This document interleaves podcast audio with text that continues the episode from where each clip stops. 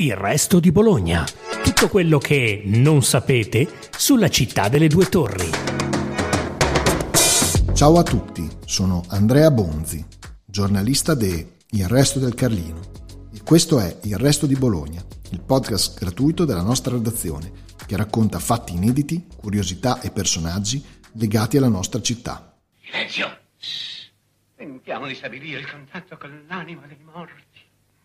Ma i morti di chi devono essere? I nostri o i loro? Eh no, l'anima dei morti vostri. Eh, i loro, no? E, e che i nostri? Eh, Silenzio! Sì. Sembra che ci siano. C'è. No, ma c'è. C'è lo spirito, domandali subito chi deve essere il prescelto. Chi sei? Chi sei? Nel video gli sa... Io sono Giuseppe Barbagano. Disgraziato, cosa hai detto? Seduti e tirate la catena. Avete sentito?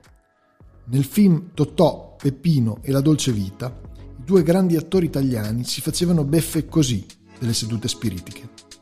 Il fascino del contatto con l'aldilà, con le anime dei defunti, del resto ha attraversato il corso dei secoli, pur alimentando gli appetiti di tanti che hanno speculato sulle credenze delle persone. Una delle storie più curiose, a cavallo fra scienza e spiritismo, è quella di Anna Bonazzinga e di suo marito Pietro D'Amico, vissuti fra XIX e XX secolo e sepolti nel cimitero monumentale della Certosa di Bologna.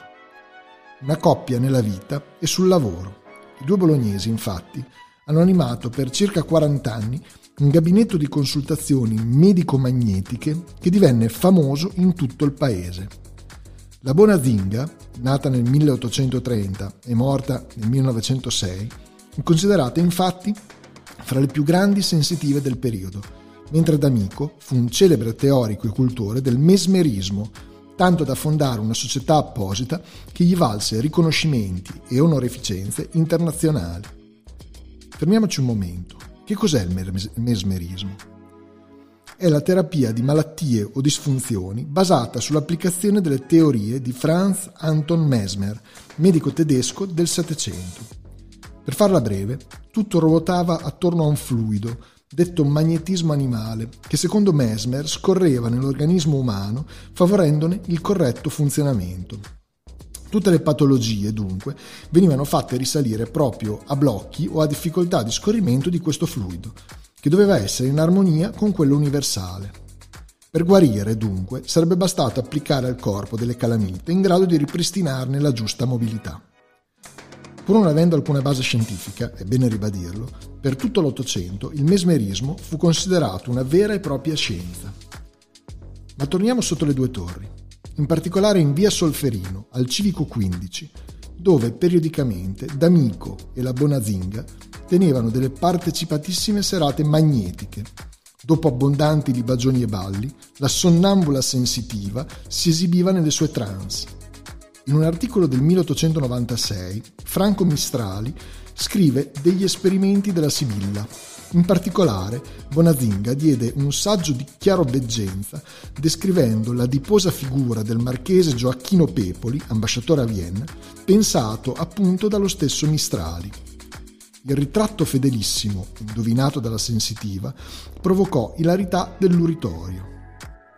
La coppia soprannaturale, diciamo chiamiamola così, fece scuola anche per la capacità di attrarre interesse grazie alla pubblicità che appariva, ad esempio, su periodici umoristici come Bologna che ride, su mensili di cultura e arte come Emporium e persino su pubblicazioni occasionali ma molto diffuse, come il catalogo di un'esposizione di architettura, l'orario delle ferrovie e via dicendo. I consulti potevano avvenire, udite udite, anche per corrispondenza. Bastava pagare la tariffa e mandare quanto richiesto. Sentite questa reclama. Avviso interessantissimo.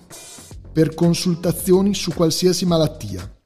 La sonnambula signora Anna D'Amico, essendo una delle più rinomate e conosciute in Italia e all'estero per le tante guarigioni operate insieme al suo consorte, si fa un dovere di avvisare che inviandole una lettera con due capelli e i sintomi della persona ammalata e un vaglia di lire 3,20, nel riscontro riceveranno il consulto della malattia e le loro cure.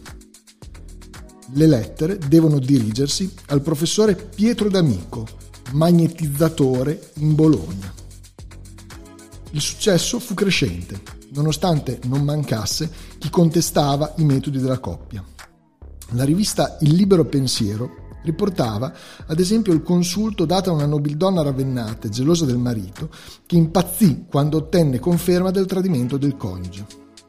Quest'ultimo, trovando il documento del consulto, si rivolse alla magistratura. Scomparsa il 31 ottobre 1906, Anna Bonazinga, d'Amico, è l'unica bolognese presente nel cimitero della Certosa con due monumenti. In particolare, la memoria collocata nel chiostro ottavo è opera di Pasquale Rizzoli, il più importante scultore bolognese dell'epoca.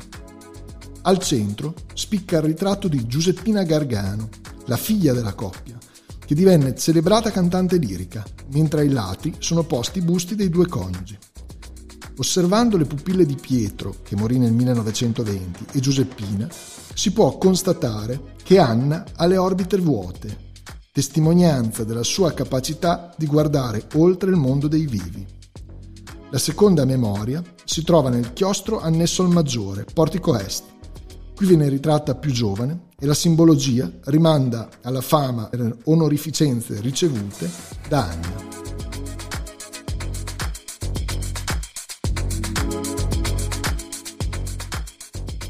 Anche per questa volta è tutto. Appuntamento alla prossima puntata de il resto di Bologna, il podcast gratuito della nostra redazione, che racconta fatti inediti, curiosità e personaggi legati alla nostra città.